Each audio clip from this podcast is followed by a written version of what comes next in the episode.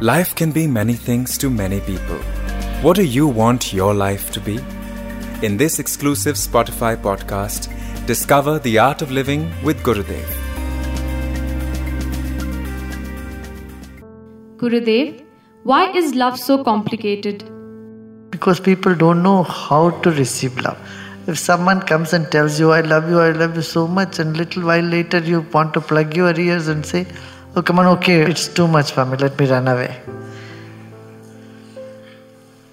Because one is not comfortable being in love also. Because we have not dived inside ourselves. We have not realized who we are. We don't know that we are made up of a stuff called love. So when we are not connected with our own self, we cannot feel comfortable connecting with others even. You should have the skill to give love also. The skill to give love is being in love, not just trying to. Love is not an act, love is just your state of affair. You be unconditionally there.